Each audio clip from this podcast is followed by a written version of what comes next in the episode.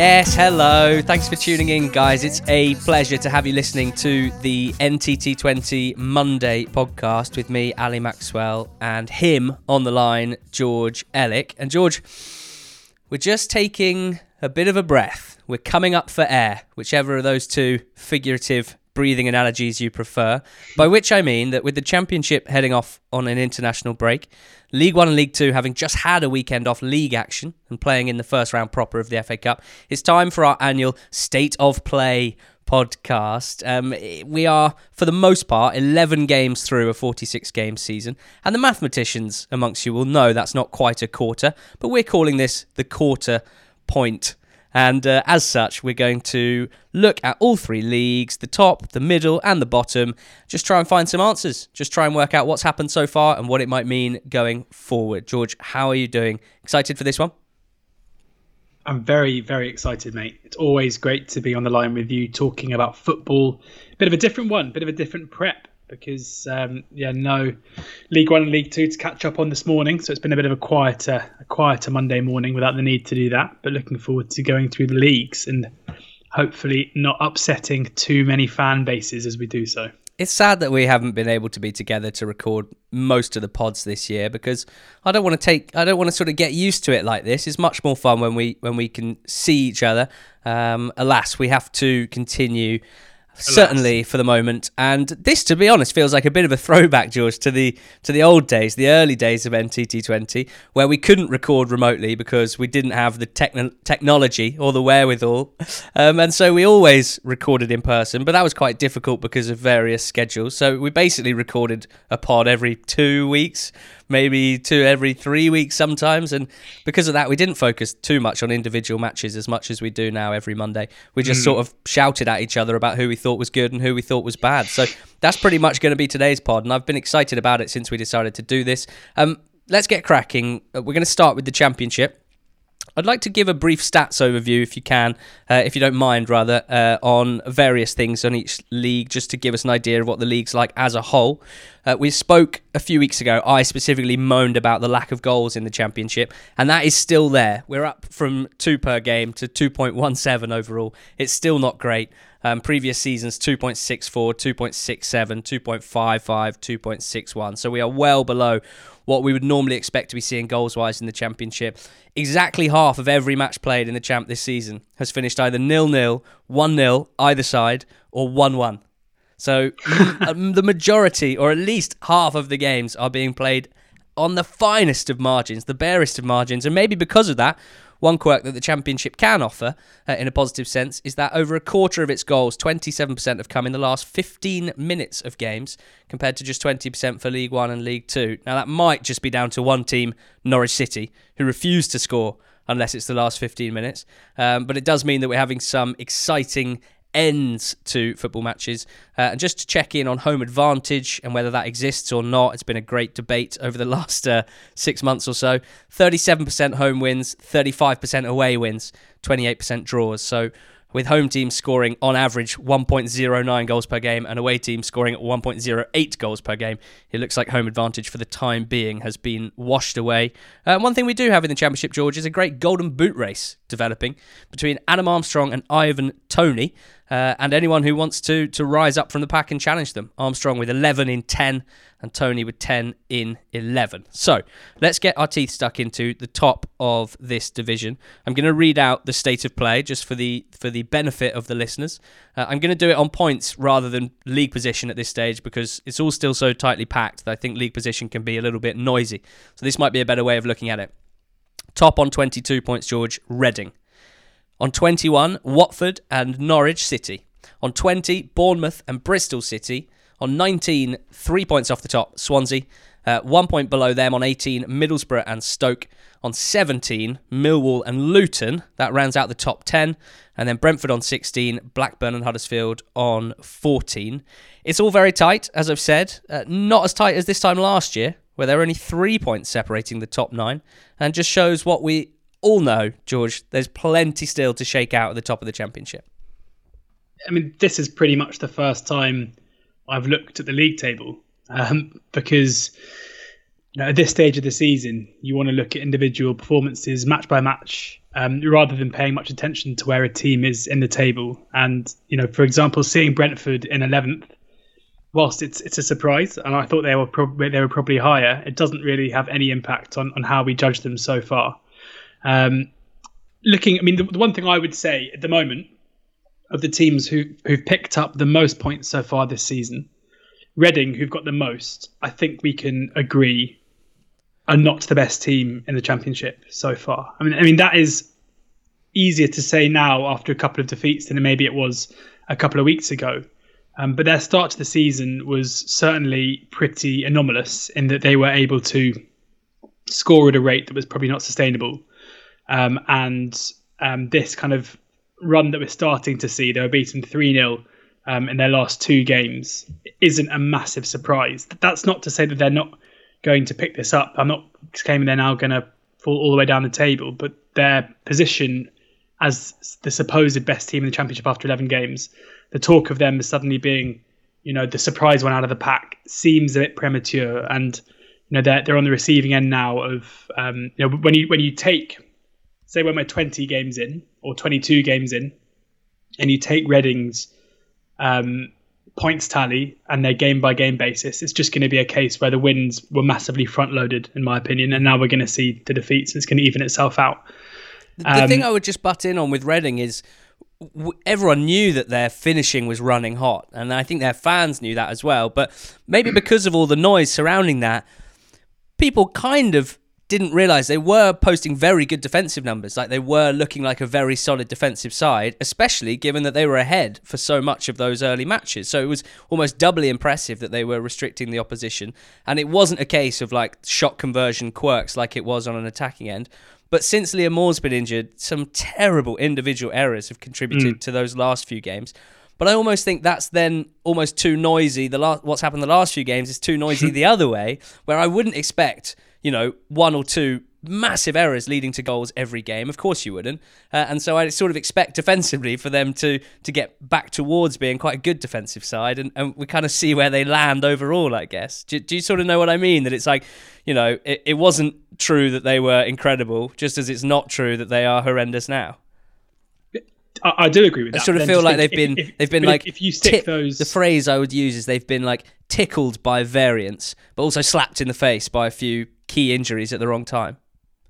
Yeah, I mean, if if you put those two defeats in the middle of the sequences, we're not raising eyebrows here. Like I'm not, as I said, I'm not saying they're going to now go and lose three 0 to Bournemouth and three 0 to Reading, and this is a team who are going to be amongst the worst. I mean, in their last four games, um, you know, you talk about defensive errors, and that's of course true. But in the last four games, they've deserved less than they got. You know, they beat Blackburn 4 2 in another game where I think they had seven shots and scored four goals, or five shots it was and scored four goals they haven't deserved anything from the three games that they've lost either. So, you know, it's everybody knows they're running hot, as you say. I mean, the the kind of data side of things for those games suggests they, they yeah they, they should have lost them. Where do we put them in in the league? I would say at the very best mid table. I wouldn't want to, you know, I wouldn't want to have a bet now that their points per game from here to the end of the season would be any better than kind of 12th, 13th. Mm-hmm. But they've got enough points on the board that even if that is to be the case, they would still end up finishing somewhere between kind of the playoffs and mid-table as well. Yeah. So I mean, the issue for me, and it's something that we kind of always said at the beginning of their season, is in in Veljko Paunovic, they've got a manager who even even when things were going well, it was hard to put your finger on his influence because they were just suddenly very clinical in front of goal it, it didn't really feel like it was um, you couldn't really credit some managerial coaching genius for that reason. He and, was and given, he was putting together some very nice group hugs on the pitch at full time though. Well, that a lot to be said. A lot to be said for that. Be, so my concern is now that we've got a manager who the people who knew a fair bit about Paunovic at the beginning of the season weren't particularly excited by him. It seemed difficult to point at his influence when things were going well. It's going to be interesting to see, and, and also, you know, November, December time, even with the season starting late, is kind of prime time for me and you to come out with our every year it happens. The managers who start the season best generally seem to be the ones who pay the price because suddenly Reading fans are more expectant because of their start. And maybe if Reading are coming 12th in January, then that might be the end of Paunovic. When if you think at the beginning of the season, if you just jumble up the results and you get to the same place, and, and the narrative doesn't start to be, oh look, this is Reading, look how well we're doing, look how good all our players are, maybe we can be better than this, then he'd be fine. So that would be my concern. Um, the, the, the risk with this pod, George, was always that we would struggle to keep it under about two and a half hours. Um, so that's on us, really. That's on me, really, as the as the uh, uh, certainly the nominal presenter to try and move it on. Um, the the next the next part of this top group of teams, and sorry to, to club them all in together, but the three relegated Premier League sides, Norwich, Bournemouth, and Watford, are second, third, and fourth in the table. It's been a while since we saw this sort of early performance from three relegated sides. Um, I guess the question is: Are they all destined? Do you think for the top six uh, at the very least at the end of this season? Like, wow. can we can we block off three of the top six places for these three fairly strong looking in different ways uh, relegated Premier League clubs? I don't think so. No. Good. Um, That's more fun. I think I think Norwich are the ones who I would be most certain of finishing in the top six, and probably the top four. They they started the season not at their best with certain key personnel out. Um, but now that the transfer window is closed and we're seeing, you know, it, I, have tweeted about it. It's Norwich 18 19. We're seeing Buendia, Pukki, Stiepermann, Aarons, all these guys just again proving that they are not championship footballers. Um, and they're kind of the trend of their performances is certainly on, on an upward trajectory. And if, I, if anything, I would say that they have made it very difficult for themselves. We've seen them score late goals so many times this season. I don't expect that to necessarily continue. I, I think we're going to start to see them basically putting the poorer teams in the division to the sword fairly easily. Bournemouth, I'm still kind of struggling to make a make a fist out of. It wouldn't surprise me at all if they won the league. Um, I think they've got the players to do it, and, and in Jason Tindall so far, we're seeing a manager who clearly looks at the very least capable. Some pretty um, ominous attacking play on the weekend. They they, they yeah they were brilliant. T- took on, a, took a man out of defence to add Brooks to proceedings, and the quality of their play in the final third with Solanke, Brooks, Danjuma and Stanislas was, was pretty scary against one of the league's better defence in, in Birmingham. Yeah. So yeah, I'd say I mean, they they look ominous. I would say.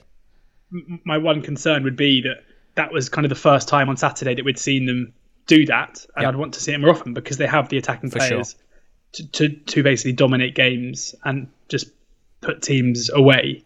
Would it be and fair to say think, that unlike unlike Norwich, where I think Norwich have put in performances already which could have spelt those kind of score lines, I don't think we've necessarily seen that from Bournemouth. It's been fairly not cagey, but but safe in a way until Saturday, where they seem to kind of let the shackles off. And what what for the second you spoke? I think yeah. I think last Monday that you weren't that you were getting almost less convinced about Watford as the season had gone on. And since we spoke, they've had two, three, two wins in like pretty chaotic games against Stoke, where they were massively helped by some bizarre refereeing decisions uh, and a and a well a to and fro game against Coventry, one of the worst sides in the league so far, uh, to win three two there. So so you know, are you still thinking more of the same, or has that made you more convinced?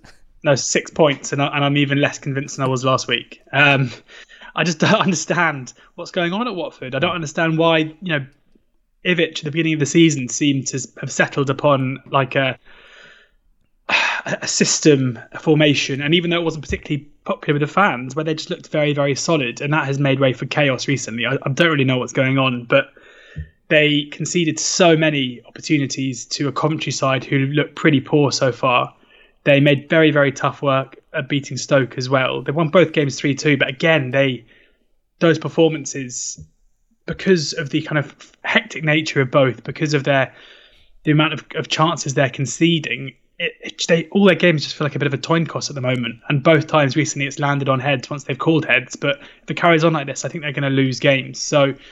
Um, you know, Watford were my big fancy at the start of the season, so my um, wallet is quite happy to see them continue to pick up these these um, these results when not playing too well. But you know, if I'm talking about an upward trajectory of Norwich performances, an upward trajectory of, of Bournemouth performances, certainly looking at Saturday, even though the, the points tally for Watford keeps going up, and uh, in massive part thanks to the mm. plethora of, of individual talent they've got in the, in the final third. That in terms of, of the process to get there, I'm not convinced at all. Yeah, it, it does seem that Sarr, who has been excellent in the last few weeks and is as exciting as we'd hoped he would be. Uh, and I suppose Ken Sema uh, as well, who we didn't know as much about, didn't have as lofty expectations about their performances in the final third, potentially papering over some some cracks in the system anyway. Um, but that is the benefit of having exceptional football players in your team. And let's talk about some of the other sides. Um, uh, Swansea, for example, they they sort of feel to me like a really good team, a team that that is better than last season um, or at least at the same level as they were to finish last season, where they were pretty good. We saw in games recently, didn't we? Uh, this week, in fact, in draw in a draw against Brentford and a pretty unfortunate, I would say, defeat uh, against Norwich, where I think a draw again would have been a, a fair result. That that they can mix it with the teams at the top. I think that's I think that's very encouraging for Swans. The other thing that I think is encouraging, which Swans fans think is the opposite, is that the current issue uh, on social media amongst Swansea fans, from what I've seen, is certainly off the back of the weekend. You know, num- that they haven't got the number nine to finish the chances. That Jamal Lowe, especially in front of goal, uh, has been lacking precision. Has been missing a lot of good chances. And the, the the reason I sort of smile as I say this is we said this a little bit about Leeds last season, even though that was like this on on steroids. Was like if that's your main issue, if your if your main problem in your eyes is that you is that your number nine isn't quite as good at finishing chances as you'd like him to be. That's probably better than most of the main issues of most of your rivals. So I think you're, you're probably in pretty good shape in that sense. So I'm looking forward to seeing how Swans go um, over the next few weeks. I'm feeling pretty pretty positive about them. Yeah, and I think with Jamal Lowe, I mean he's a, he, he's never been a like a, a particularly prolific player at, at, Pompey. He's somebody who'll score goals though, and mm. as you mentioned, he's getting into very good positions. I think he's had 19 shots inside the penalty area already this season, scoring two of them. Uh, I'm pretty sure if you can continue to create chances like that, this is going to be one of those. You know, it's just it's just the way it falls, and, and he will end up putting a couple of those away pretty quickly, and then and then the kind of the ratio will look a lot better. I mean, the, the thing that I really like about Swansea is their consistency. It feels like they are a side who do not throw in the odd kind of ricket of a of a performance. They are solid defensively. They're good going forward. You can be pretty sure that um, you know they're not going to lie down, mm-hmm. and they certainly have the quality as well to to you know comfortably beat the worst teams in the league. Their two defeats this season were away at Norwich, which you know I think is which was on the, on the weekend, which is understandable, going down to a late goal, and then they lost to Huddersfield um, at home, which was a game. Um, which you know was probably the one anomaly. But Huddersfield were uncharacteristically at the time brilliant. That was kind of the, the game where Huddersfield's performances and form turned. So yeah, I, am you know I'd probably in terms of having a safe bet, I'd rather say that Swansea will be in the top six than I would, for example, Watford, because we, we know what we're getting, even if the quality of the players isn't necessarily at the same level. And, and I think that Steve Cooper continues to do one of the one of the most underrated jobs in the EFL at the moment because the, the progression of the club, the consistency, the playing style since Graham Potter left for a rookie manager has been just consistently good, consistently on the upward curve. Um, and yeah, uh, whether it's this season or next season, if it carries on, it'll end up with them returning to the Premier League, which was always the aim. In fifth is another side like Reading, who started the season really hot, picked up 12 points in their first four games. This is Bristol City. Uh, since then, well, they then went on a run of two points in five uh, before winning their last two. George, on Friday night, we got a, a close look at them. Uh, they played Cardiff live on Sky. They went ahead after two minutes uh, and they held on for a 1 0 win, uh, all while we were playing Fanslide al- alongside things. Uh, hmm. What did you make of, of Bristol City? Uh, and I think yet another Fanslide defeat to your great friend and co host, Ali Maxwell. I was just relieved because you were at the top end of the table so I was just, I basically just was looking at that for most of the uh, most of the second half. I, I, did actually text you being like, God, God of Bristol City, I can barely remember it, despite the fact that I watched the whole thing. Um, I think I was so engrossed in the Fanslide experience, the game kind of passed me by. But it was that kind of game. I, I was excited before the match that I thought we were going to get a pretty open affair. You know, I'd seen how Bristol City had been um, carved open fairly recently by a couple of sides, including Norwich uh, the week before. And I think, in a way, the early goal. I mean, often early goals can can lead to games being incredibly entertaining because suddenly you've got one side who um, you know have to attack at every opportunity, and that often leaves gaps in behind. But in this case, Bristol City didn't really show a great deal of willingness to try and build on that lead, which is understandable. Um, Cardiff created a fair amount, but but not a great deal. Um, Harry Wilson had a couple of decent chances um, and should have done better. It feels like he's somebody who is much more adept at scoring 30 yarders than, than three yarders. Um, but I mean, with, with, Bristol City, it's hard. It's hard to kind of make a fist exactly where they are because certainly, like Reading, they were not as good as their opening few games suggested. It's so easy at the beginning of the season to get caught up in this. Like if you think if you win five games in a row, for your first five games of the season, you are immediately massively kind of hiked up in terms of expectations and the way people perceive you.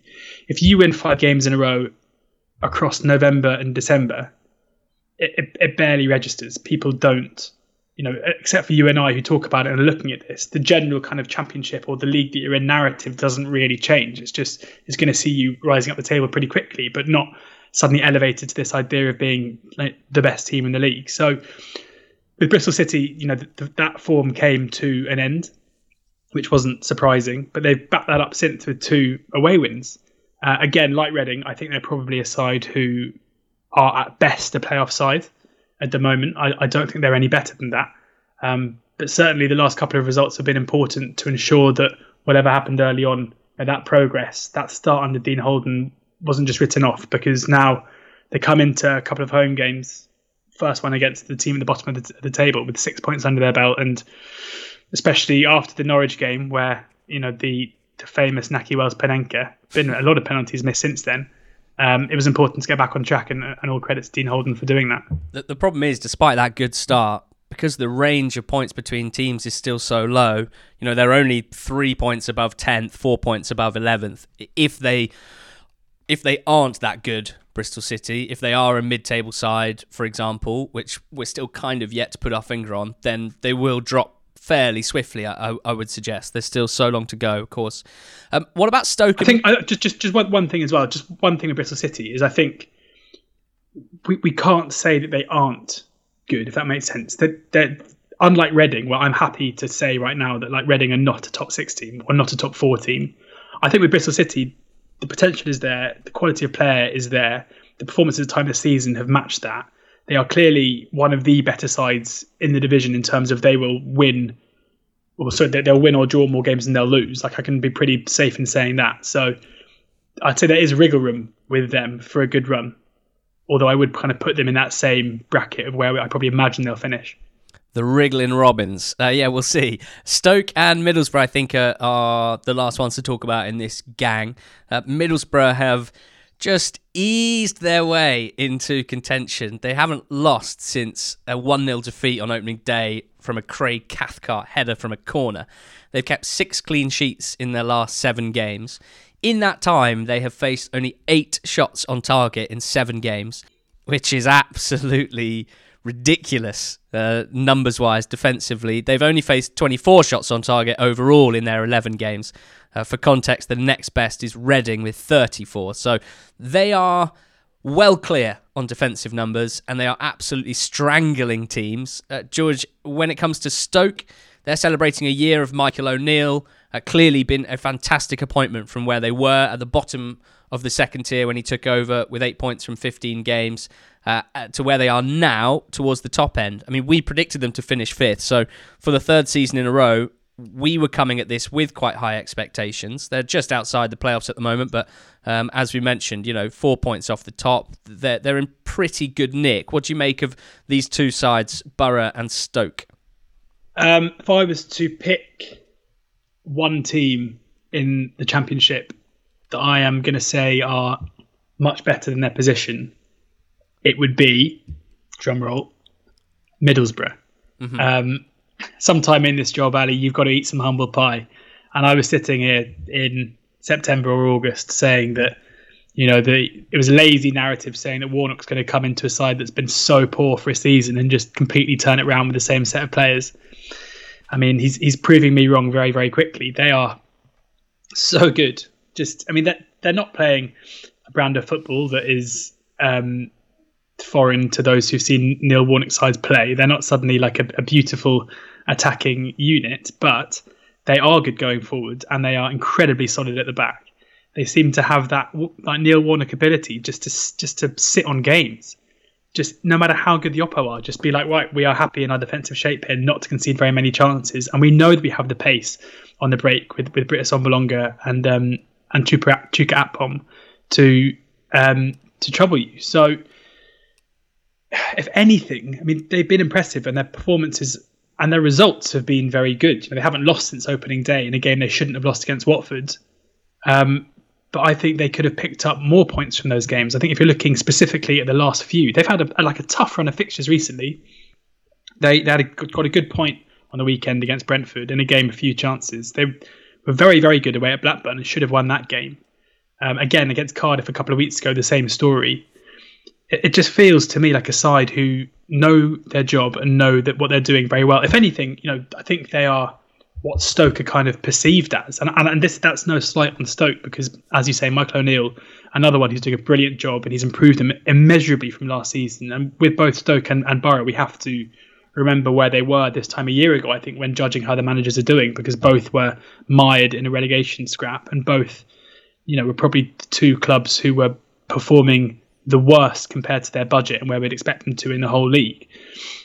That has, of course, impacted where we expected them to be this season. But I mean, with Stoke, you've got a side who we think of as being very solid. We think of as being, you know, in the um, created in the way that Michael O'Neill likes to play football. But they've conceded 12 goals this season. You know, they've they won on the weekends. Um, you know, they conceded three against against Watford.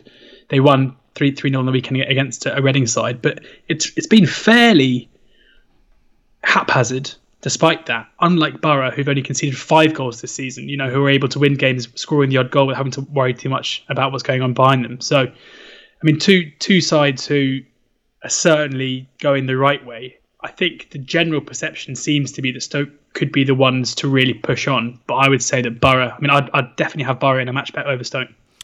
I think one good and one less good thing to say about Stoke is they have had a very tough fixture list it's still early in the season to, to really get too much from this. But if you go on the website Soccer Stats and you go on an individual league, let's say the Championship, you can take a look at, at basically the analysis of the fixtures difficulty, uh, which basically takes the points per game, either at home or away, depending on where they played them, of all of their opposition so far this season and creates a sort of average um, strength of schedule difficulty level. And Stoke are right up there with one of the toughest fixture lists. So that's a, a big boon for them that they've picked up the, the points that they have. Another statty thing, though, they are running very hot finishing wise. They've actually had the fewest shots on target per game in the whole league, Stoke, um, but they're scoring with every other shot on target, um, which hmm. rarely mm. stretches out over a full season. So you'd want to see them um, increase their their their output, I guess, in terms of their shot stats, their XG numbers, uh, if they're to sort of really kick on and, and get higher than where they are at the moment in eighth. I think what one caveat to that is that I've been thinking a lot about Tyrese Campbell this weekend. Uh, I really enjoyed his performance again, not for the first time this season. A young player that we've been wanting to see more and more of for a few years now since he had a loan at Shrewsbury. And Michael O'Neill just can't really ignore him anymore, which is great. And the reason I was thinking about him a lot is, uh, as many people will know, we're involved with a, a, football startup called Five Yards, which will be launching very, very soon, which is very, very exciting. Uh, and hopefully, you guys will be very, very pleased with the product when it does launch. And I was writing a, a scout report about uh, Tyrese Campbell on the site, and he, even in quite a, a young career so far, is consistently outperforming his XG. And it reminded me, his finishing specifically, and what I think is potentially an elite part of his game as he develops, reminds me a little bit of Jarrod Bowen. Not just because of the left footedness, but also just the types of finishes that he produces. He seems to hit the ball with just that extra bit of precision and accuracy and power uh, that a lot of, of players at this level maybe don't have in their locker. And that's got me really excited. And looking at Bowen's XG numbers uh, over his career, he's just constantly like outperforming it, but not by such a huge amount that you'd be worried about like big regression. I think Tyrese Campbell might be that sort of finisher. So um, that's something to keep an eye on in terms of the underlying numbers. Campbell I mean, you know, he hit the post with such a lovely little effort on the weekend. That's the sort of thing that he seems to be doing uh, every week at the moment. So, really exciting stuff. Um, let's move on from the top bit of the championship. Um, we might touch on some of those teams in the middle um, just after this, but let's talk about the bottom quickly, where you've got Derby and Sheffield Wednesday on six points. Worth remembering that Sheffield Wednesday have actually gained 12 points for their performances, but minus six now. Moving forward, uh, Wycombe are on seven, uh, and above the relegation zone, Coventry are on eight before a leap to 12 points, which is Rotherham and Nottingham Forest, with QPR, Birmingham, Barnsley, Cardiff, and Preston all on 13. I think we have to start with Derby, don't we, George? Because this was the weekend where they hit rock bottom uh, of the championship and potentially rock bottom in the recent history of, of Derby County at the very least. I suppose what I what I want to discuss is how bad is it? Uh, and, and, and what we will use to help us with this discussion is a brilliant piece on The Athletic, our sponsors. Ryan Conway covers Derby County for this. His piece was If Derby look in the mirror, what will they see? The context of that was Liam Rosenior's post match interview. Very strong words from the man who was tasked with filling in for Philip Cocu, who, who was self isolating. Um, how bad is it for Derby, George? You know, uh, based on what you've seen, and also based on that Ryan Conway piece. Yeah, it's really bad.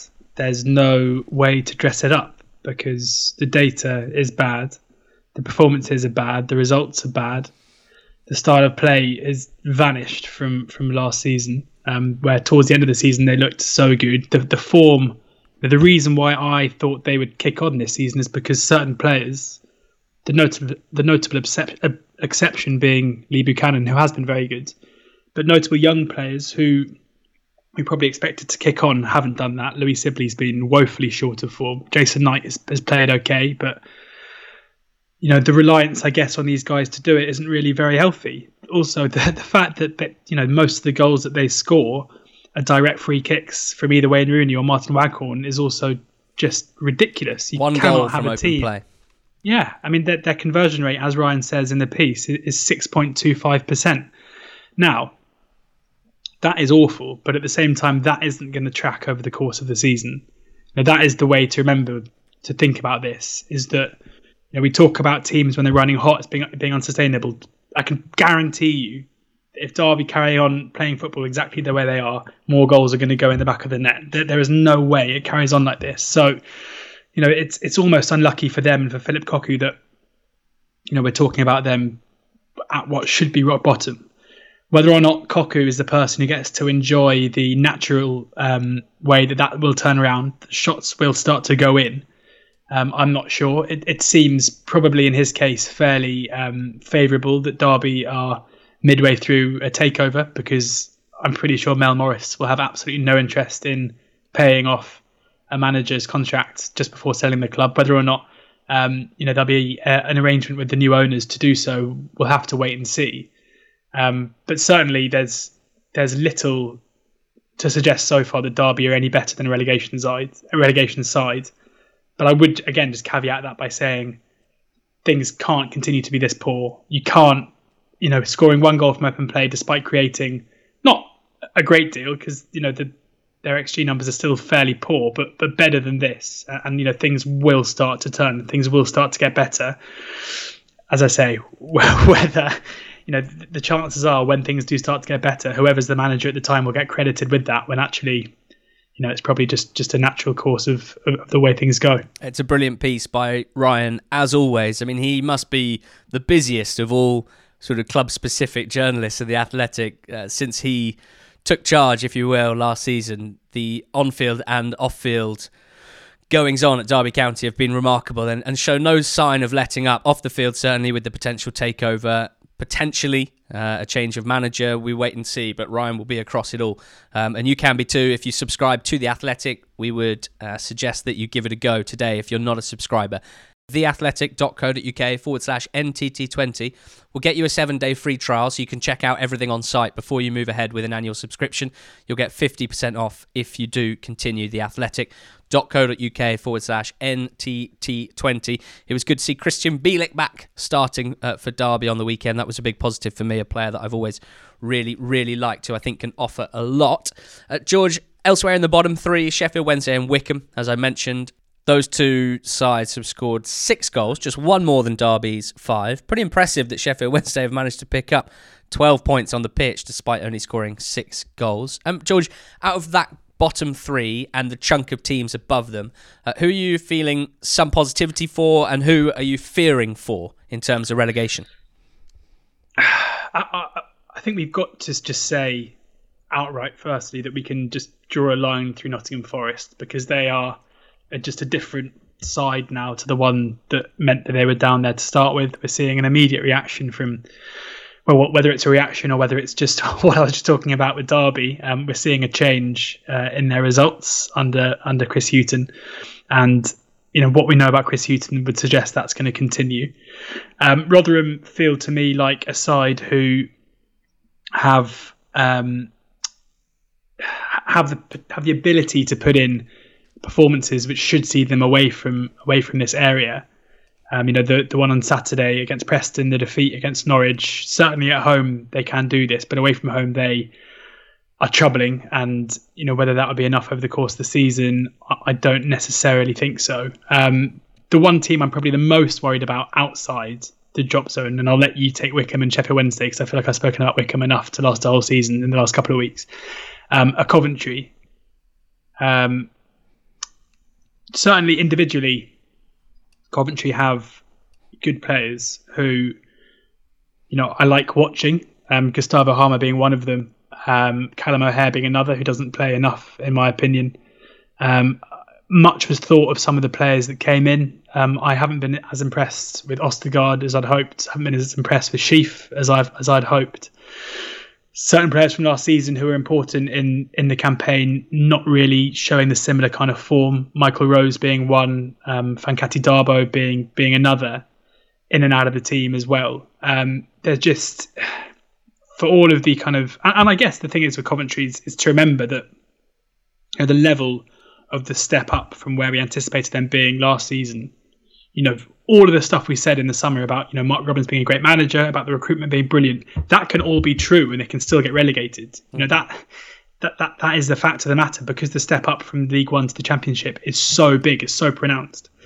Um, but they just look like a team who who don't have the defensive tools or, or the defensive shape to really live with some of the better attacking teams in the league, who aren't creating a great deal of chances either.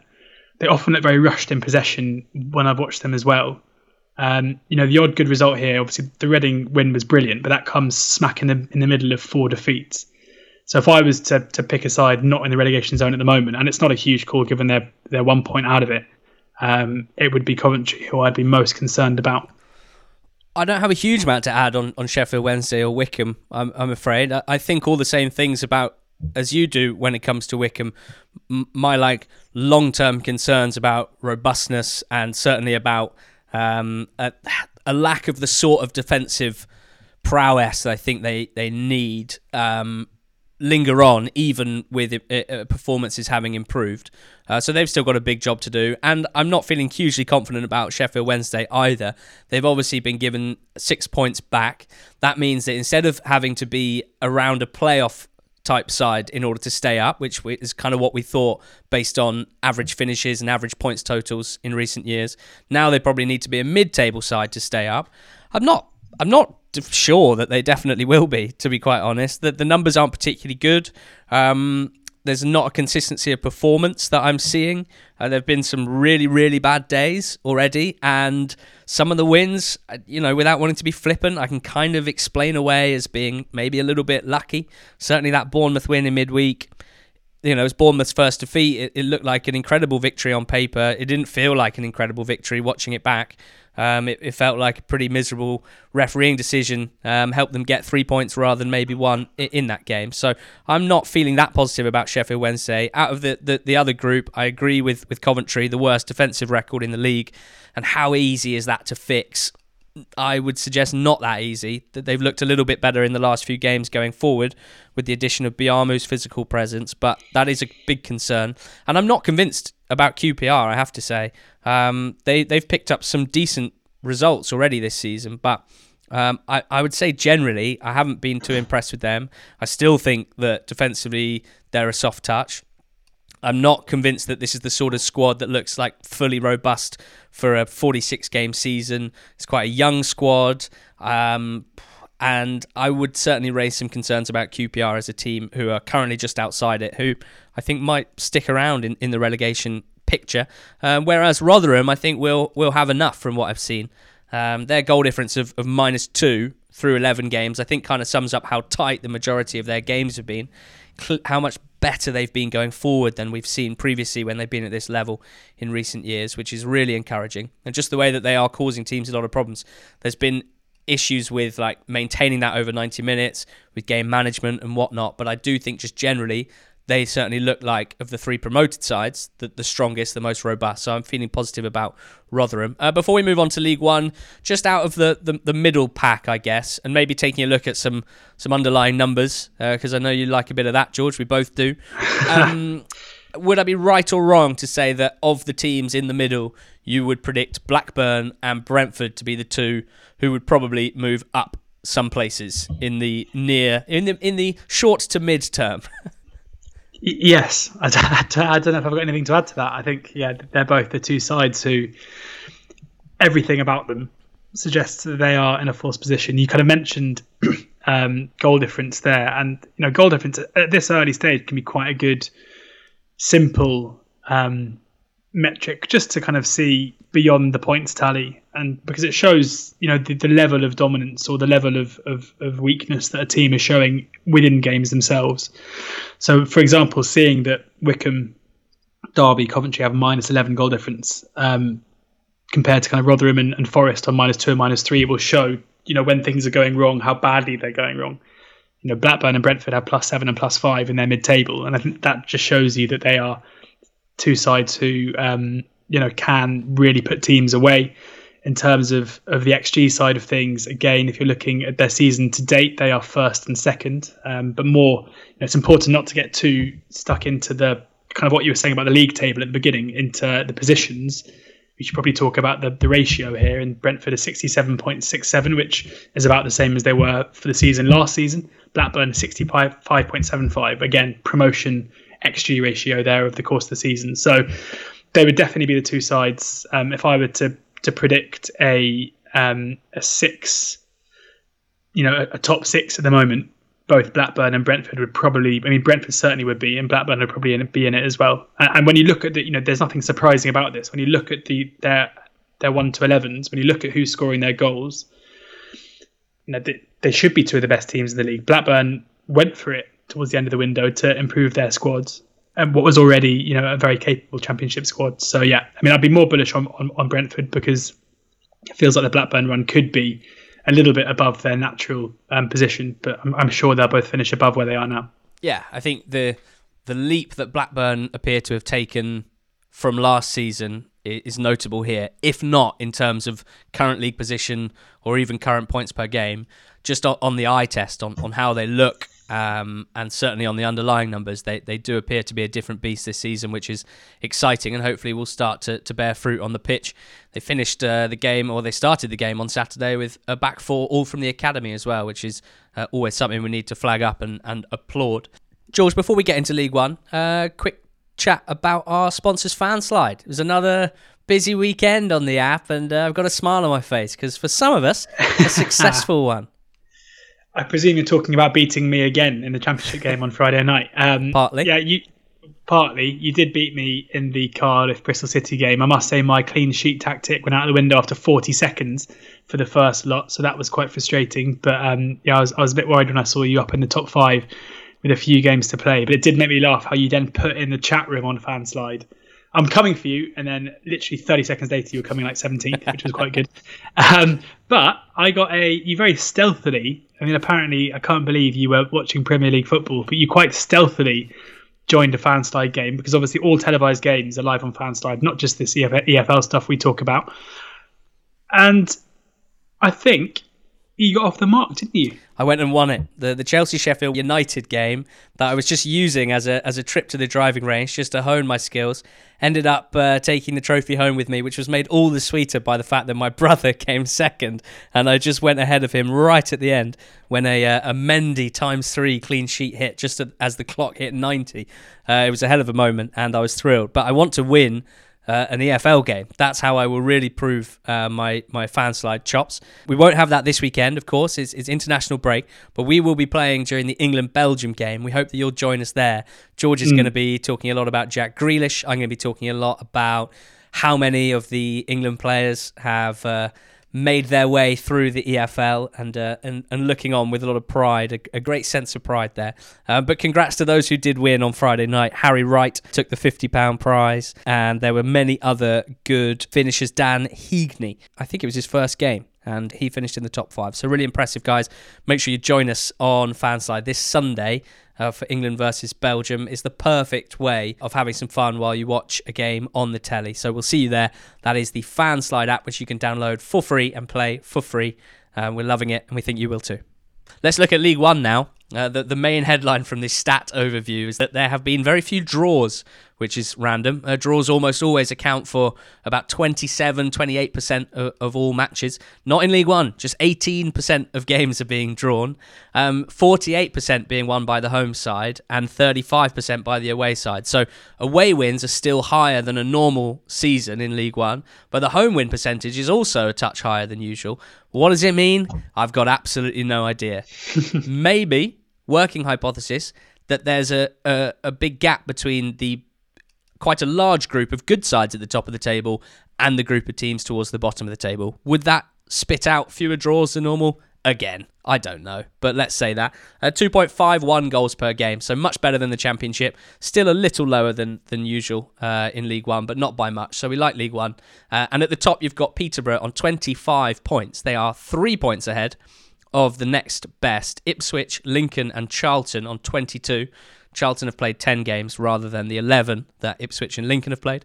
On 21 points, Hull and Sunderland, who have both only played 10, uh, and on 20, Portsmouth. And below them, Argyle on 18, Donny on 17, Fleetwood on 16.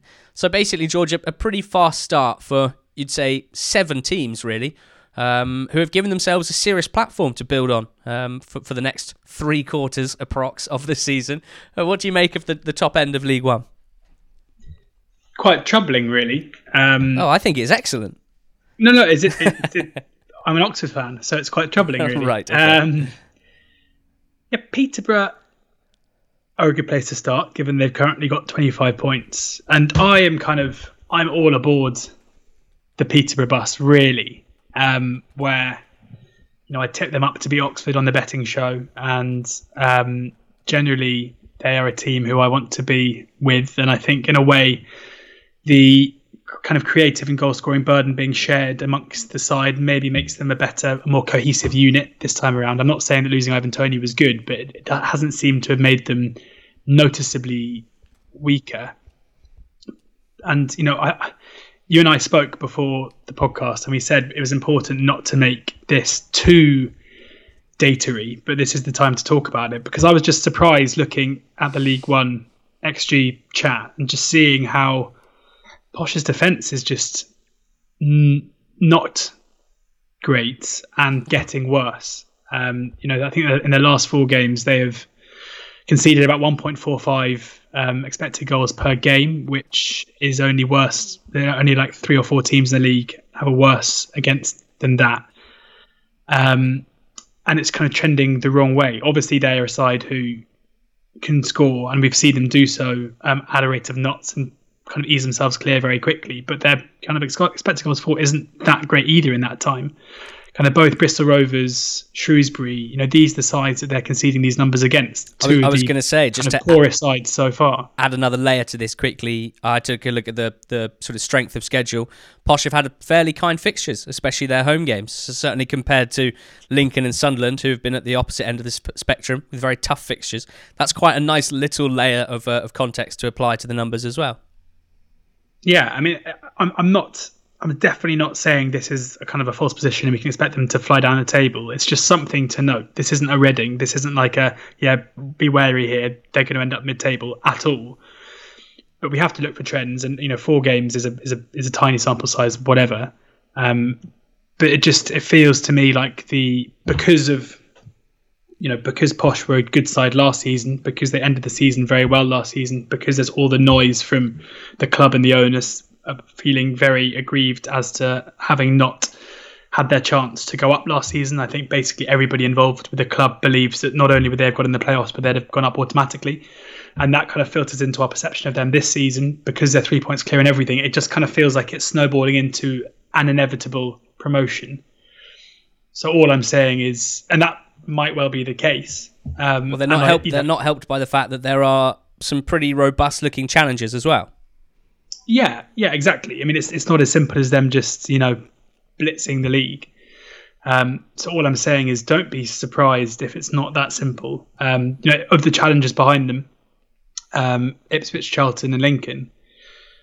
I mean, I'll, I'll, start with a positive, so it's not a negative on a negative. Um, and, I, and I think Lincoln are, are there on merit. I think to kind of the the untrained um, that sounds a bit a bit a bit much to, to like the layman who, who has a passing interest in League One. If you look, if they were to look at the um, League One table at the moment and see Peterborough, Ipswich, Charlton, Lincoln, Hull, Sunderland, Portsmouth, and you ask them to pick the club who are probably going to end up falling away from it, Lincoln would be the one you're drawn to because that wasn't necessarily where they're expected to be. If you look at the size of club, the budget, and everything. But what I'm seeing is is in terms of their performances and um, the numbers behind them, is they're probably the ones who are almost looking the most solid, who are there on merit totally, whose, whose consistency in their performances doesn't really waver. And, you know, despite losing back to back games now, I wouldn't be too downhearted. They're a side who I expect to bounce back to form and, and continue to be playing in that vein. Yeah, I, I was going to say that I think Lincoln are pretty legit as well. The, the numbers are obviously good, which is part of the reason why we would think that. But while they may have been boosted a little by the early season penalty quirk that they've had, I think it's six pens in their first 10 games it was, and that's going to massively uh, inflate your certainly your attacking numbers. Uh, and I don't think it's done so in a way that's covering up like huge deficiencies outside of that. Um, and yeah, I think they're looking fairly legit, I think, um, to be a, a, certainly a playoff challenger, not to fall away massively. But the problem with that is that there are so many good sides. I mean, Charlton's current run is obviously insane and will slow down somewhat. When it does, when Charlton settle a little bit, what will be their general level? Because I think it could be quite high. Like they're, they're clearly you know they're clearly leaning a little bit on um, some some poor finishing from the opposition, some clinical finishing from them uh, during this run in a way that we wouldn't think would, would go for another 35 games. But I think they could settle down into a very good side, and we sh- and we wouldn't be surprised to see that based on the players that they've signed, the squad that they now have, and more pertinently. Sadly, because it, it, it's quite basic, it, it doesn't take too long to realise that without large off the field issues, Lee Bowyer can put together a serious football team at this level, which we know because we saw it just two years ago. And um, so I would expect them to be up there, um, sort of running out of teams to not be positive about. Sunderland's numbers are sensational. The fans still have uh, uh, some issues with the style of play, the stodgy nature of the way that they attack, which I kind of see, but they still do create good chances, mostly for Wyke at the moment. Um, and they've got you know even, you know those players that play behind Wyke, if you like, the likes of Gooch and Maguire and dare I say it, even Leadbitter and Power at times, like they've all got quality for this level that can really help support, I suppose, and, and maybe maybe maybe outdo the numbers somewhat. I don't know if that's the right thing to say. And, and defensively, we know that they are always going to be pretty robust. I guess Ipswich is the one I wouldn't be like that mm. confident on at the moment. There's probably a, certainly a, a an extent to which this is just sort of once bitten from last season, twice shy this season, and just wondering. I suppose you could say this about Sunderland and certainly Portsmouth still.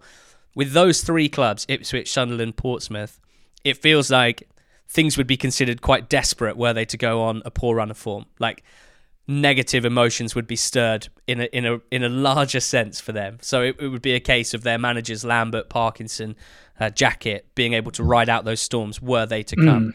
Mm. Um, but yeah, and and I still don't really know what to think about Hull. Other than that, I expect them to keep accumulating quite a lot of points. I expect them to be better than any team they play that's outside of this top 10 and, and a lot's going to hinge on how they do against teams around them. So far, we've seen them lose to Peterborough. We've seen them get thrashed by by Fleetwood.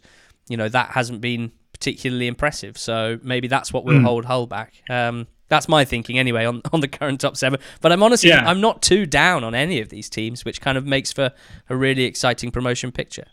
Yeah, I mean, I, it's funny because my opinion on, on the three kind of key teams here, Ipswich, Sunderland, and Pompey, just hasn't really changed over the course of a year. Where if we'd done this podcast then, I'd have said to you, um, well, actually, with, with Sunderland, it would have been a bit different because that was back in the Jack Ross days. But Ipswich, I think, are in a false position. I just don't think they're the second best team in the league. I, I think um, that is going to change fairly soon.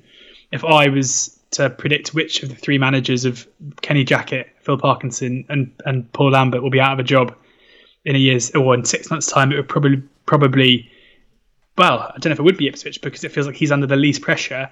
He's also got he's also got the longest contract. But then it's just it's just it's the narrative around the league table again. I mean, I know that Pompey fans didn't like it when I said it the other day, but Sunderland on 21 points. They're sixth. They've got a game in hand on the top two. So if they win that game in hand, they are um, one point off Peterborough, who they would see at the moment as being like where they should be. They're again going back to expected goals. Their xG ratio is 69%, so it's better than both of the teams we were just discussing in the championship. Um, it means that they are basically dominant in every game. Like just give the process a chance to work. Like it, it's going to be fine. They are trending massively the right way. At the moment, league position is so irrelevant. And the, the idea of kind of the stodgy football, if you're scoring goals and you're winning games, like this is, this is Sunderland, you need to get out of League One. Just accept that you know Phil Parkinson has the ability to get you the points needed. With Pompey, it's it's a similar story. They they're a side who I, I still think, you know, at, at this kind of embryonic stage still of, of, eleven games in, they're fine. Like they're they're ticking along at nearly two points a game. That they've dropped points in matches they should have they should have won. They're probably going to go forward and win those games now. Um, you know, if, if we had if we had a mini league now of Sunderland, Portsmouth, and, and Ipswich playing each other twice each, Ipswich would be the outsider of three by miles for me, by miles. So it's funny.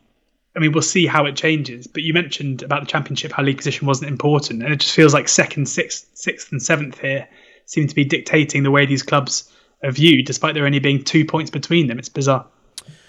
Focusing on the bottom of League 1, uh, you've got three teams on just seven points, and they are Wigan Athletic, Burton Albion, and Shrewsbury Town. Two points above them, Oxford, who have a couple of games in hand, and Swindon. Uh, you got 10 points for MK Dons and Crewe, uh, 11 for the Cobblers of Northampton, and 12 for Rochdale and Bristol Rovers and Accrington. But Accrington have only played seven league games so far this season. They have been uh, shafted by the somewhat farcical uh, situation surrounding COVID nineteen and the lower leagues. Their, their points per game, Accrington, is actually the eighth, the ninth best in the division, but they've only played seven games so far. Um, let's take a look at some of these. Wigan, I guess, because of the off-field context here, we found it difficult to be negative about them in the early days because we understood the difficulty that they were having selling off all of their players essentially um, not really being able to bring many or any in to replace them losing their talismanic manager in Paul Cook and getting in John Sheridan sort of, sort of shuffled in quite quietly didn't he Sheridan and, and clearly has a very very tough job on his hands they have picked up a couple of really eye-catching wins as well but but more generally those haven't been sustained in their performances at all, and they're in quite a lot of trouble. I think you can see by the team that they played in their last league game how much they're struggling here, squad depth wise and just squad continuity wise. Um, their defensive numbers are terrible. They're just they just cannot stop the opposition from getting the ball into dangerous areas, and it's really undermining them because going forward they've they've been okay at times. You know when you've got uh, Solomon Otabor and Kal Naismith, depending on where he's playing, and Joe Garner. Um, you know, you've got some quality in that team to create chances, but what they can't seem to do is is restrict the opposition. So I'm I'm pretty fearful for Wigan. Um, we'll see what happens with the takeover, which, as far as I can tell, still hasn't really properly gone through what they might be able to do in, in January to, to try and boost the squad. Um, I suppose that would be the, the light at the end of the tunnel. I also haven't got a huge amount of positive positivity, George, for Burton and Shrewsbury here. Partly because there's four teams that go down in League One, so it's very difficult to get yourself fully out of it. Burton can't seem to get ahead in games at all, concede the softest goals imaginable. Yeah.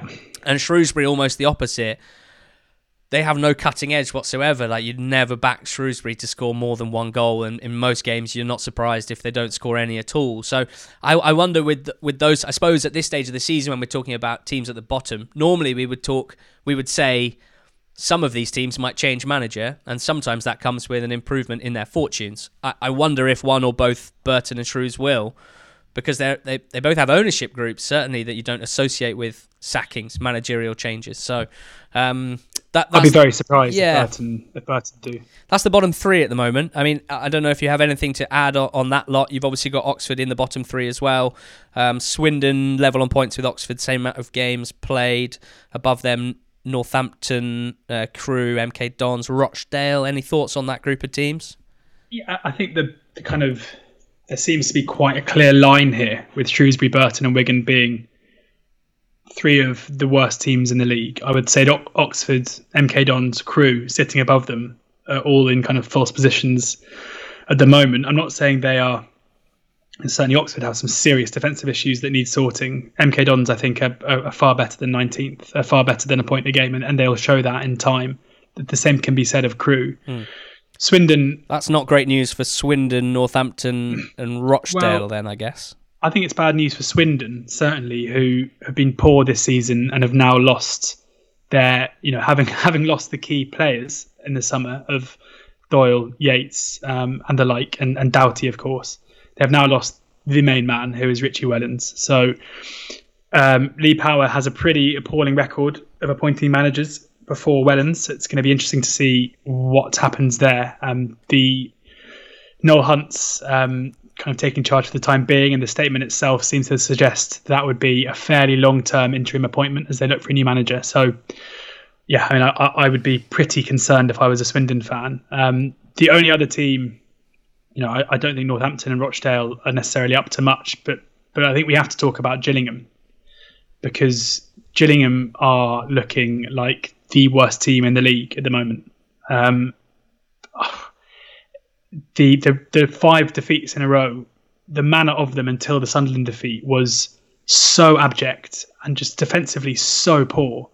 The game before that was the match that we spoke about on the pod against Oxford, where Oxford had about 30 shots. So kind of the not the writing was on the wall, but there was a sign that this was coming. Um, even the win against Crewe on Tuesday, you know, I said on the Totally Football League show, extra time, that this was a really important win, but the manner of it was not convincing in any way at all.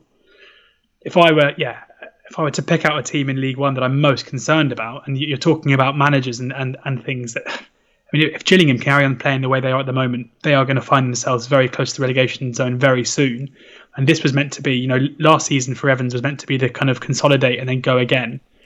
They are they are miles off, absolutely miles off being one of the teams who could kind of ghost into the the upper regions of the league. They are re- relegation candidates at the moment, and, and something has to change soon.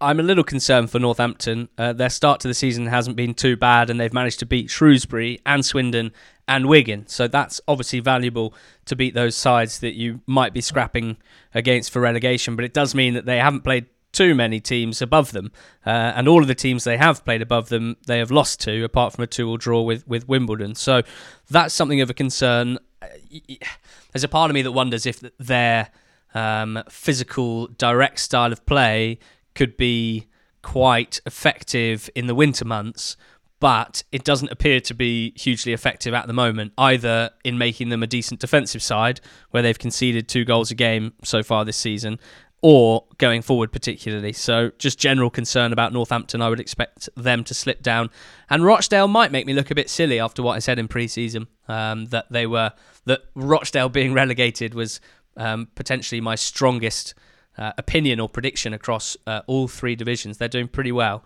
I'm not ready to admit that I'm wrong just yet, though. Hmm. uh, I think they're another squad that could be stretched somewhat. The last team I wanted to mention, with apologies to Blackpool, who I just haven't quite worked out yet, uh, are Wimbledon, because there's something of a, a quirk George. They're in 11th at the moment, 14 points from 11 games. It's a much better start to the season that they've had in the last few years. And it means that for the moment, they're not um, involved in a relegation battle. And I think not being involved in a relegation battle has to have been that the sort of core objective of this season, and fans will be wondering, will we get sucked into it? I think the signs are, are pretty positive. One of the mad things about Wimbledon this season, which some people might have missed, is they've gone ahead in 11 of their uh, sorry, in eight of their 11 league games. Uh, no one in the league has gone ahead in those games more, but from those positions, eight times, that is, they've only won three, drawn four, and lost one. So that's enough to make me think, on the one hand, that they are much better than relegation material, that, you know, at the start of games and when games are tight and level, Wimbledon has shown themselves good enough to get ahead um, in the majority of their games. Clearly, the flip side is a concern uh, about game management, a, con- a concern about like stretching out a performance for more than 45 minutes over a full game. Uh, and I suppose the knock on for that would be could they lose confidence if they keep getting set, uh, sort of hit back and set back having gone ahead? And, and that could affect their general performance going forward. But I, I, I think I'd prefer, well, I definitely prefer it this way around than rarely or ever scoring the first goal uh, and constantly batting, battling just to get back into games. So I just wanted to flag up Wimbledon because I think that their mid-table position, you know, I wouldn't expect them to get much higher, um, but I also not too concerned about them getting sucked in. Me too, mate. Good. We're on the same page. Great. I also just want to touch on the the uh, golden boots in each league, having done so with the championship. In League One, uh, it's it's it's unclear so far, but quite exciting because of that. You've got John Marquis on seven goals at the top, all of them scored in his last five league games. Uh, one back from him on six. Jonson Clarke Harris, Joe Pigott, Keane Lewis Potter, and George Grant, or George Grant brackets penalty to give him his full name. Uh, so that's one to keep an eye on. League Two, George. Um, not much of a stats overview because League Two is much less quirky than the others. Just good, clean fun uh, in League Two. Home wins at 41%, away wins at 30%, draws at 29%. This is about standard. Uh, home wins maybe one or two ticks lower than normal, but generally this is uh, this is a normal season in that sense and 2.44 goals per game. Again, you're a little bit lower than, than the sort of usual 2.6 goals per game mark, but certainly not too far off. At the top of this glorious division, you have Mike Flynn's Amber Army, Newport County, uh, on 25 points. Two back is Cambridge on 23, and two back from them, Forest Green on 21. Exeter and Carlisle on 20. And Cheltenham and Port Vale on 19 points. That's the top seven. Uh, of course, uh, three go up automatically, four into the playoffs. Below the, the playoff dotted line, you've got Crawley and Morecambe on 17. Salford, Colchester, Walsall on 16 make up the top half of the table. Uh, George, as as the listeners know, this is my favourite division so far this season, and it feels like we've got a really nice competitive group of teams uh, towards the top of the table as well. Which, when you've got three automatic promotion places, is good to see because too often in the last few years we've really seen three or max four teams gunning for those three spots.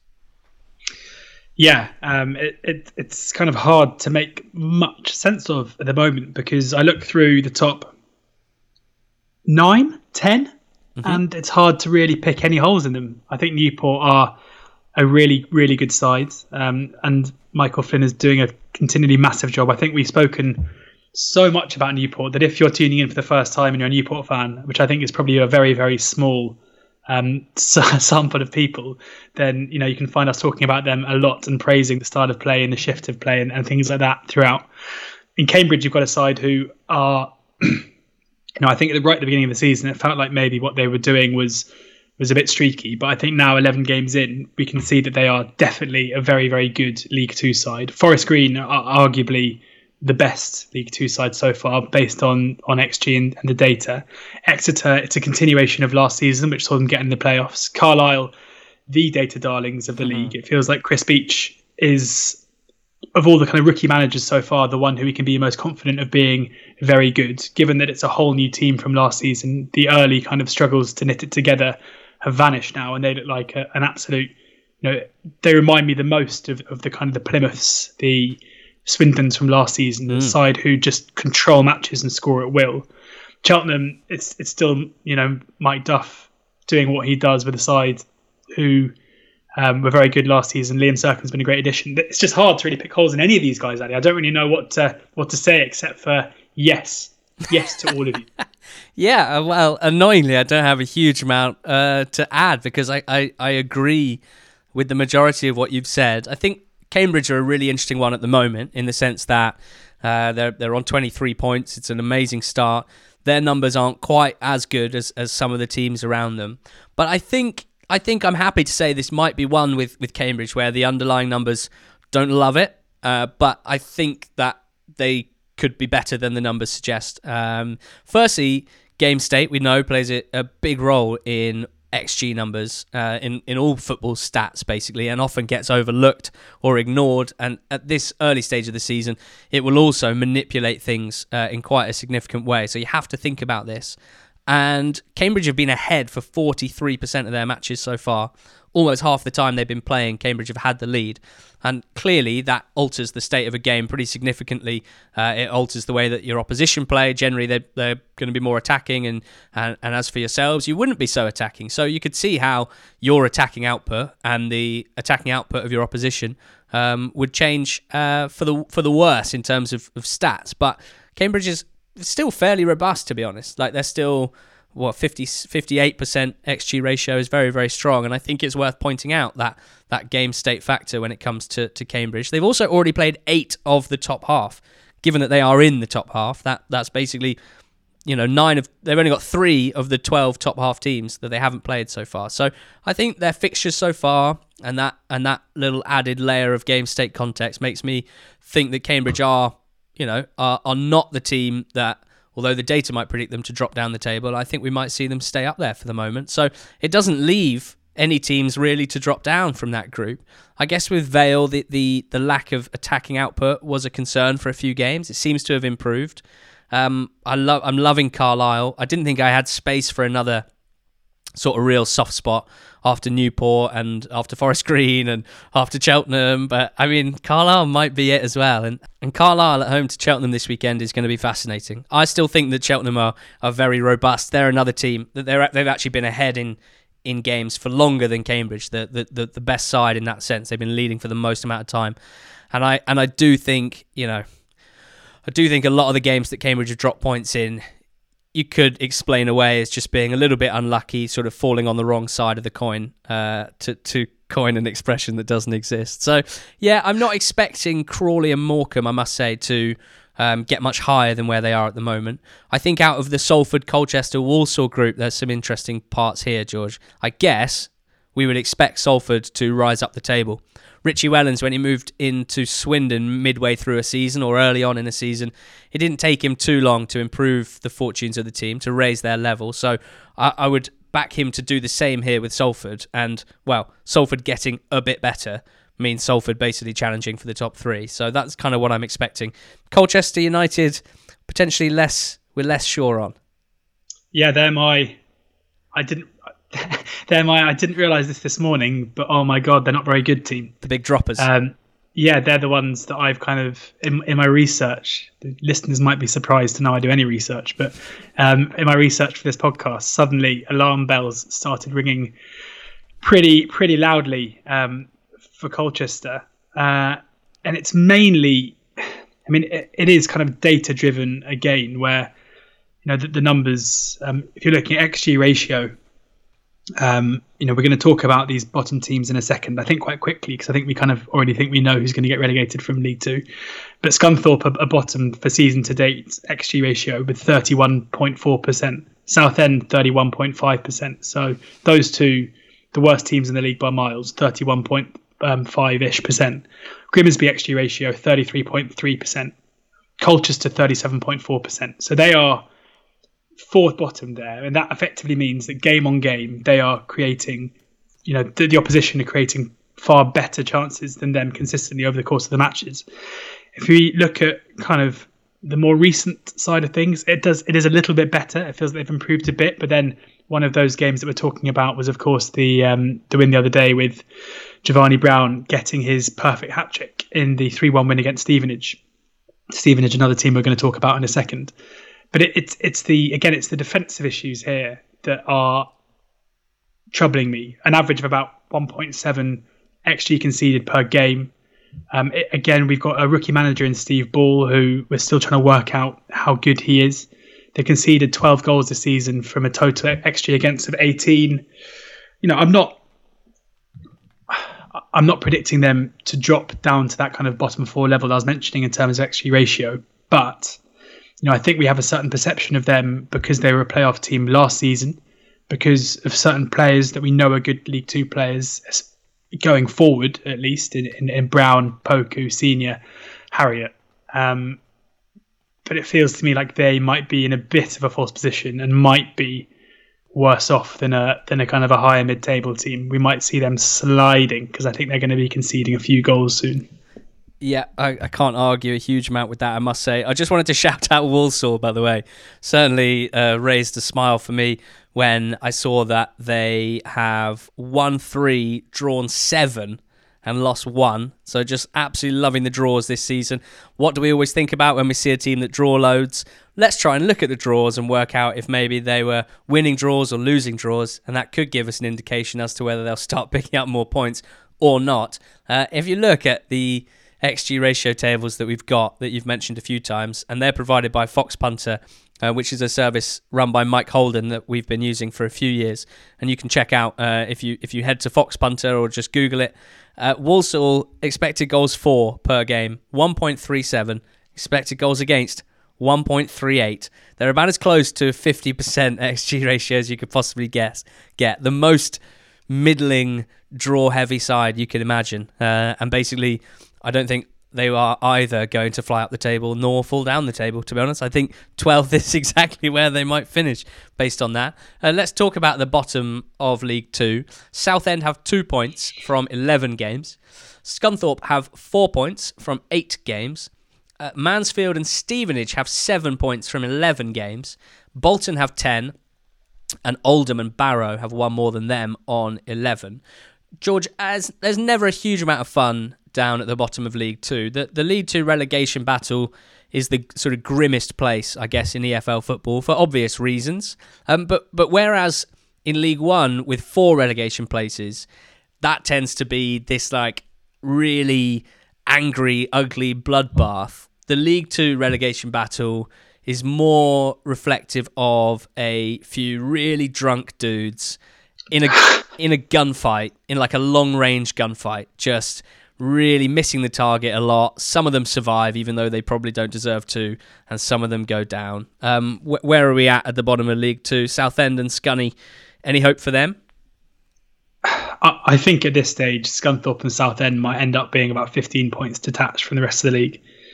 Um, I think their best hope for staying up is probably other teams in getting into financial difficulty. Given that they're probably the two most likely teams to get into financial difficulty in the league, it, it's very hard to see a way out. Um, we don't take much pleasure in it, but I have a feeling when we look back at our 1 to 24s, us having Scunthorpe and Southend as the bottom two in the league might be one of our finest moments of predicting, given that they weren't amongst the kind of proper favourites for relegation in the league. You know, you look at their record so far. I mean, talking again about goal difference, you know, I've, I've, mentioned their their underlying data, the shot data, but Southend have played 11 games. They've scored five goals. They've conceded 25 goals. Scunthorpe have played eight games because of their COVID postponements. They've scored four goals and they've conceded 17 goals. They are they are way way off it, way off it. Um, and then you look at the teams above them, and there's a case to be made for all of them to improve. Mansfield have brought in Nigel Clough. I'd be amazed if he doesn't get a reaction from this squad of players. Bolton under Ian Evatt, it's obviously been very poor, but again, given the players they've got at their disposal, you'd be shocked if they couldn't turn it on and improve a bit. Oldham last time out, we saw them under Harry Kewell playing, you know, a, Ch- a very good Cheltenham team off the park and getting a deserved win there. Barrow back-to-back wins. Tranmere have just have just sacked um, Michael Jackson. Interesting to know he's going to go there. I noticed Paul Ince is now favourite, which I wouldn't be too excited about, but I think Nigel Adkins or someone of that ilk would certainly be impressive. So that leaves a kind of three group of three teams I'm concerned about. Whether or not I'm concerned enough for them to enter the relegation race, I'm not so sure. The first being Bradford, who look woefully poor under um, Stuart McCall. I mean, they got a, an important victory uh, on the weekend against Whipping Boy Southend, but we've seen, as with Tranmere the other day, even they the, won the about, teams. They won about 10 0 on the weekend, didn't they, against Tonbridge Angels? Indeed, yeah. I don't know what, what do we what do we think of that. Grimsby are certainly in data terms the third worst team in the league, but there just seems to be something about Ian Holloway. I know that it's not particularly scientific, this, but seems to get a reaction in certain games, and you'd probably fancy them to get enough wins and, and do enough in certain matches to be okay. And then there's Stevenage, you know, the relegated team from last season who got their reprieve. Um, they have Alex Revell as manager, who we're still trying to work out if he's any good. 11 games, one win, six conceded, sorry, six goals scored and 11 conceded reads pretty miserably. But if, if I was to pick a side who I'm going to predict measurably improve soon and are due some luck, it probably is Stevenage because they're a mid-table side according to the data. They their conversion rate is akin to Derby's, where they've scored six goals from an expected goal total of about 14, 15 they've had so many shots. I sent you kind of the list of the of the shot count earlier, and you know certain players who are getting you know opportunities and fairly decent opportunities quite regularly, just failing to put the ball away. But you know, looking at the numbers themselves, you've got Danny Newton, for example, who hasn't scored a goal yet this season. He's had 21 shots and 13 in the area. Elliott Lister's had 13 shots in the area. He's scored one. You know, um, they, Jack Aitchison has had has had ten shots, five in the area. He's yet to score. That's going to change soon. Stevenage had used some luck in front of goal. Four point six. When they do, four point six. kind of ease up. Four point six percent conversion rate for Stevenage, the worst in the EFL, and that does seem like a pretty easy one to, to not not taking anything away from your research, but because of that, it, it feels like a an easy win to predict that they won't keep picking up points at. Uh, the level that they are, which is like 0. Point, what 0.75, 0.8 per game. So up the Stevenage, hopefully they'll be uh, rising up the table. I guess the, the the the last few things to discuss is there anyone from basically Crawley in eighth down to Tranmere in 17th who you find interesting. Um, Har- I've already mentioned Salford. I expect them to join the party. Harrogate uh, have caught the eye, haven't they? they have been very good, certainly in open play uh, on both ends of the pitch, and everyone's loving the style that they play with. And uh, and yet they've got the same amount of defeats as wins, Harrogate, potentially lacking a little bit of savvy. Um, it, it's it's hard to know exactly why they're not picking up the results that uh, that many people think that they deserve, and, and I dare say their numbers are suggesting they should be picking up. But sometimes there can be you know some deficiencies on that side of things, lack of experience. It sometimes gets characterised as whatever it might be. That seems to to exist in this early in this early spell uh, for Harrogate, but they might they might start you know, putting teams away. Um, and I mean, I, I, mean, Crawley are interesting, not not for any particular reason that I think they'll be flying up the table, but mostly because uh, John Yems is John Yems, and I basically couldn't be happier that that a guy who we knew so little about, but who we decided we quite liked. Uh, based on his name more than anything, pretty fairly arbitrary reason. Uh, who then has been like viral so far this season for, for some absurd post uh, post match interviews, and who's just put together a side that whose most of their games are absolute carnage. They they mm. won they won six five in the FA Cup on the weekend against Torquay. I think it was absolutely ridiculous. I think it was it was three it was two one. Uh, with about half an hour to play. I mean, technically with only 10 minutes to play, but there'd been a really bad injury, so there were 18 minutes added on. Um, they went into the, the nominal period of injury time at 2 1. The game finished 3 3 and then 6 5 after half, half an hour extra. Um, they've scored four in the league twice already this season against Morecambe and Tranmere. They've got that in them. Some of their mm. attacking play is absolutely magnificent, but they don't look yet very consistent. They don't look particularly good defensively. So they are more of a they're just more of a, a neutral's choice, I think, for uh, for the team whose highlights you enjoy watching more than anything for me. Uh, anything to add in League Two?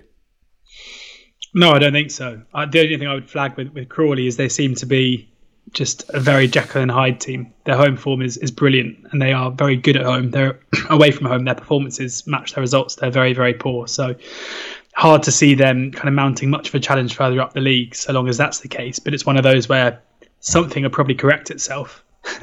you know, if, if the home if the home performances kind of lag towards the away ones, then you're probably going to see them fall away. But if the reverse happens, then very quickly they'll be one of the best teams in the league. We will finish with a golden boot glance, and Paul Mullin has gone off quick.